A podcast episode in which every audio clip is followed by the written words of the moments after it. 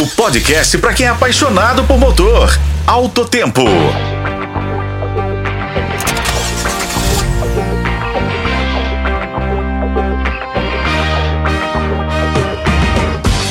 Olá, pessoal que acompanha o Auto Tempo, o seu podcast automotivo favorito. Eu sou Igor Veiga e hoje vamos falar sobre um crime ousado que tem preocupado muitos donos de veículos por aí: o golpe do Chapolin.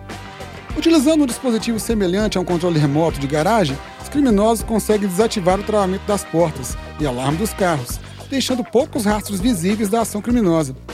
O apelido Chapolin refere-se a esse dispositivo ilegal, adquirido em sites de compras internacionais. O golpe acontece quando o proprietário está prestes a travar o veículo. Os ladrões acionam o tal Chapolin simultaneamente, gerando um sinal eletromagnético que confunde o alarme, impedindo de emitir som de travamento das portas. O objetivo dos criminosos é claro: furtar objetos de valor dentro do carro, como rádios, steps, mochilas, tablets, notebooks e celulares. Mas calma, que dá para evitar esse golpe com algumas dicas simples de segurança. Primeiro, nunca deixe objetos de valor à vista no carro, uma dica que a P M já dá para a gente. Caso necessário, esconda-os dentro do veículo.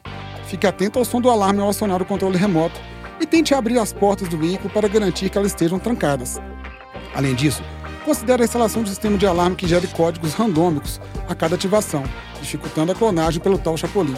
Em Minas Gerais, embora não haja estatísticas detalhadas sobre o Chapolin, dados do Anuário Brasileiro de Segurança Pública, em dois mil e vinte e dois, mostraram um aumento de vinte e quatro por cento nos furtos de veículos do Estado, comparado com dois mil e vinte e um, totalizando mais de vinte e duas mil ocorrências de furto de veículos em Minas Gerais. E é isso aí, pessoal. Fiquem atentos, sigam essas dicas e protejam seus veículos. Eu sou Igor Veiga e esse foi o podcast Outro Tempo.